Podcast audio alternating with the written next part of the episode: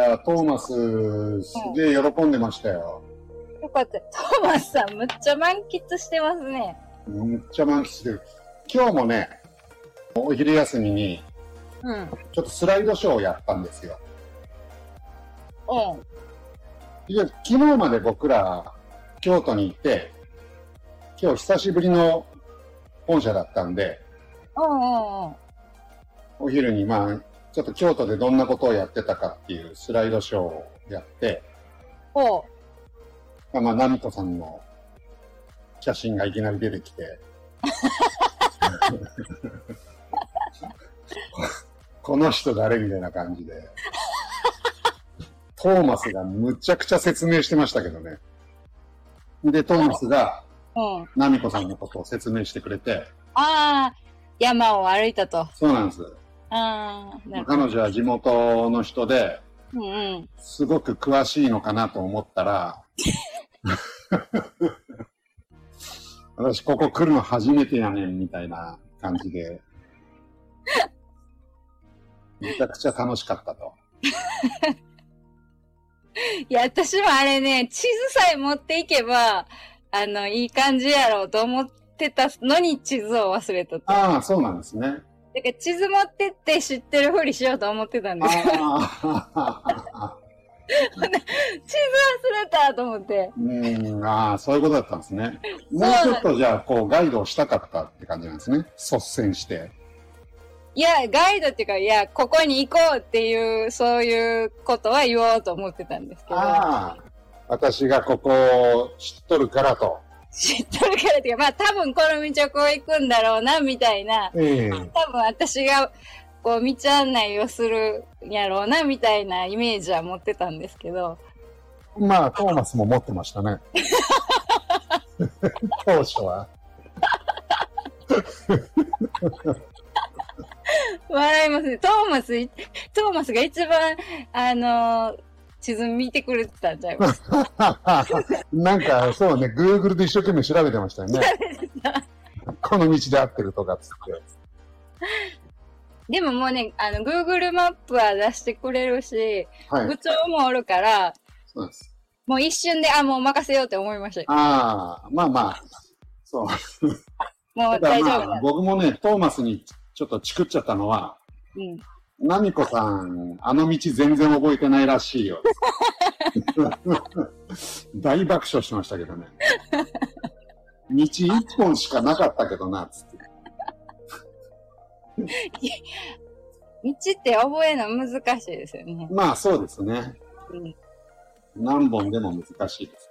難しいですね。そうなんです。はい。じゃあ、ちょっと一本目行きましょうか。あのー僕、トーマスと、八坂神社あたりを歩いてたんですね。はい。で、まあ、トーマス、今回、京都のことをすごい気に入って、うん。こんな質問をされたんですよ。うん。京都は、戦争の時に空襲を受けなかったのかと。ああ、なるほど。ええ。まあ、古い建物がいっぱいあるんでね。うんうんボンビングアタックうん。うん。なのかなと。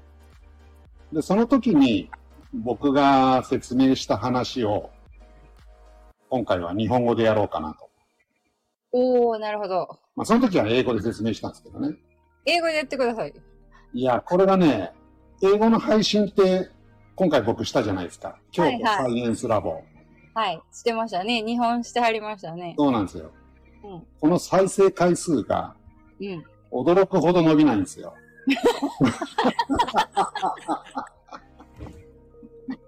そうなんだ。そうなんです。もともと東京サイエンスラボって、正直なこと言うとそんなに人気ないじゃないですか。知らない。私知らないです。まあ知らないけど私。は好きですよ。ああ、ありがとうございます。そうなんですよ。あの、僕もあんまり気にしてなくて、うん。まあ自分は楽しいし、まあ一人二人面白いなって思ってくれる人がいれば、それはそれでいいのかななんて思ってるんですけど、はい。ただ、京都サイエンスラボのあの英語の配信は、まあ、いつ二桁行くねんみたいな感じですね。あ、そうなんだ。はい。そうか。何なんですかね？どうなんですかね？英語が面白くないのか、それともそもそも内容が面白くないのか。英語で観光とかタイトルちゃいますか？あ、タイトルが良くない。そうちゃいます。ああ、そうなんかな。英語で観光案内とか、英語で京都、え、どんなタイトルやったか私はもう覚えてな京都サイエンスラボ、英語で中心蔵っていうタイトルなんですけど、ああ、そう、それやったら英語で中心蔵ですね。そうでしょ？で中心蔵の話とか面白いかなって僕思ったんだけど、うん。まあ誰も聞いてくれない。いやでもまあ、聞く、聞いてくれた人は聞いてくれた。ああ、そうですね。何人かは。うん。なんでしょうね。まあそうなんですよ。なので、とりあえず日本語でいいですかね。あのーまたまちょっと献血の話も入るんですけど、うん。日本って献血は赤十字がやってるじゃないですか。はい。えーまあ、赤十字が独占してる事業なんですけど、これって国際的にはちょっと珍しいですね。ああ、そうなんだ。そうなんです。海外にも献血ってもちろんあるんだけどうん、海外の場合は国が直接やるか、あるいは国と契約した民民間の組織が複数やってることが多いんですね。は一社だけっていうことはないんですよ。あ。はあはあ。赤十字って国じゃない。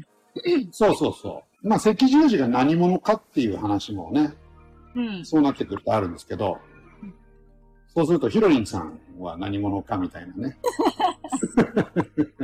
それが一番謎ですけど。ですね。今度聞いてみましょう、ぜひ。いや、ヒロリンさん謎ですよね。そうですね。今、すごいね、あの、ひろりんさん、共演報告をすると、あの、すごいだんだん高い声が出てくるようになって、まあ、のりこさん、ヒロリンさん好きですよね。いいです、大好きです。多分、その、仕事場でも女性に人気あるんじゃないかなと。あるでしょうね。ねえ。ああいう感じでね。だんだん高い声が出てきたとか思って、もうものすごい応援したくなる。高い声が結構定着してきたああたりですね。なるほどうん。いいですね。いいです。で、じゃあなんで日本はね、赤十字だけがやってるのかっていうと、一つの事件がきっかけなんですよ。ほ今日はね、その話をしようかなと思って。で、この事件っていうのが、ライシャワー事件っていうんですね。はい。ライシャワーさんっていう、アメリカの大使がいるんですよ。アンバサダー。うん。まあ、日本に派遣されてた、駐日大使ってやつですね。でライシャワー事件って聞いたことありますかね？ないです。わかりました。はい。1964年の話なんですけど、うんライシャワーさんがアメリカの大使館で、えーナイフで刺されてしまったんですね。うん一命は取り留めたんですけど、うんまあそういう事件が起きたと。で、この時日本は大騒ぎになって、まあ、当時の首相、池田隼人が衛星中継でアメリカに謝罪して、うん。で3月24日に起きてるんですけど、うん3月25日には警察のトップが、まあ、辞任すると。うん。やっぱり警備って大事だよねっていうことで、この SP を作りましょうっていうきっかけにもなった事件なんですよ。あ、いなかったんです。それまではちょっと手薄だったんでしょうね。うん。そうなんです。で、このライシャワーさんは、ナイフで刺されて、うん。まあ、病院で輸血をしたりとかしてね、うん。治療して。で、この時にライシャワーさんが、うん。これで私の体の中に日本人の血が流れることになりましたと。いう発言をして、うん。まあ、みんな安心したわけですね。なんかこう、日本のことを嫌いにならないでいてくれたなと。うん。うん。そうそうそう。ただ、まあ、この頃って、輸血の血液があんまり、あの品質的に良くなかったので、うん。あのこの輸血が原因で肝炎になってしまったんですね。うん。うん。うん。そうこのライシャワーさんは、うんまあ、健康問題があったんで、うん。まあ一回大使は辞めて、国に帰ろうかということも考えたんですけどうん、まあそうしてしまうと、ちょっと日本人が悪いみたいな感じになるからっていうことでお、その後も大使を続けたとおいう、そういう出来事があったんですよ。そうなの。あれ、あの気の使い方。ああ、そうですね。まあ、この人ね、あのー日本生まれなんですね。ああ、なるほどね。そう。で、奥さんも日本人で、うんうん。まあ、アメリカに帰って、えー、ハーバード大学の教授になったりとかしてる人なんですけど、まあ、とにかく、日本通、日本大好き。だトーマスみたいな感じですかね。トーマスさん、だからその、京都サイエンスラボで話してたトーマスさん。京都サイエンスラボでおなじみの。まあ、この事件がきっかけになって、はいまあ、血液がね、やっぱりちゃんと管理しなきゃいけないなと。当時は、献血よりも、献血っていうのもあったみたいなんですけど、まあ、売血っつって、血液を売るっていう、売り買いするっていうことができてたんですね、日本で。ね、そんなんあったってびっくりしました。ああ。ね、過去はそういうことがあったと。うん。ただ、海外では、まあまあやってるんですよ、これ。売血？はい。今も？今も。ええで、やっぱり売血の血液っていうのは一般的には、ちょっとリスクがあったりはするんだけど、でもやっぱり、血液って必要じゃないですか。売れない。そう。人工的に作れないし、まあ、癌の方とか、うんうん。日々血液がね、必要だっていう、もうちょっとやむにやまれずっていう事情もあるんで、日本ですね、一生懸命、あの、献血頑張ってますけど、ヒロリンが。ヒロリーさんとね、そうです。タムリーさんも。タムリンさん、やってますよね。で、えっと、日本は赤十字が献血でやろうということで、国が決めて、えーそれ以来、赤十字が献血をやるということなんですね。なるほど。そうなんです。それまではだからいろんなところがやってた。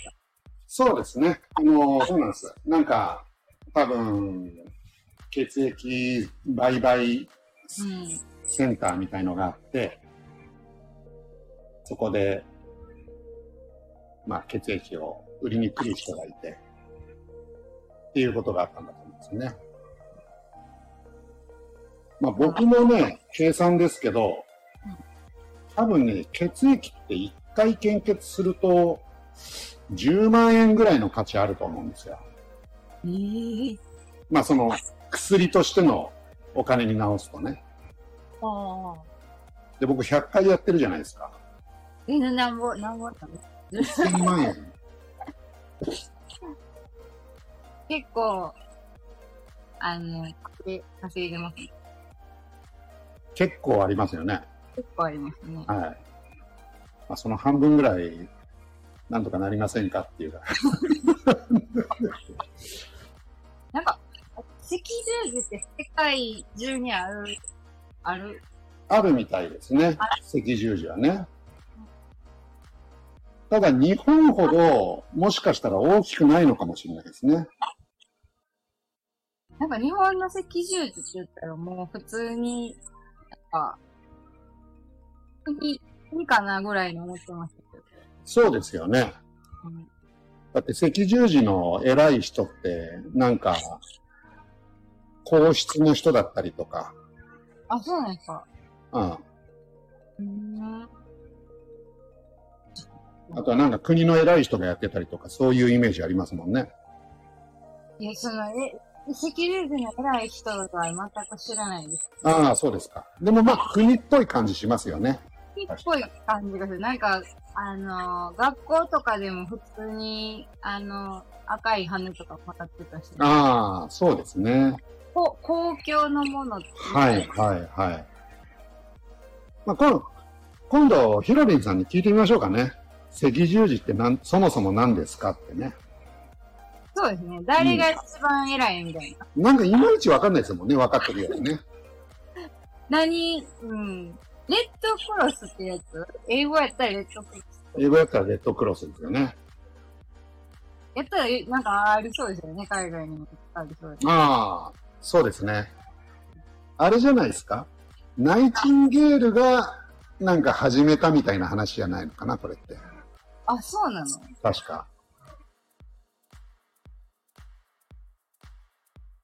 で、あの、ライシャワーさんの話って、もうちょっと続きがあるんですようん。あの、さっきの戦争の話に戻るんですけど、京都のね、ああ、はいはい。はい。ドイツで書かれた本の中にうん、こういう記述があるんですね。まあ、ライシャワーさんが、あの、第二次世界大戦の時に、アメリカ陸軍で、まあ、日本に詳しいじゃないですか、ライシャワーさん。だから日本の専門家として働いてたんですね。うん。で、その時に、まあ、爆撃する街のリストっていうのを、ライシャワーさんが見て、その中に京都が入ってると。もちろん他の街も大事だけど、うん。あの、古い建物があったりとか、えー文化財もたくさんあるので、京都はリストから外してくださいと。いうことを掛け合って、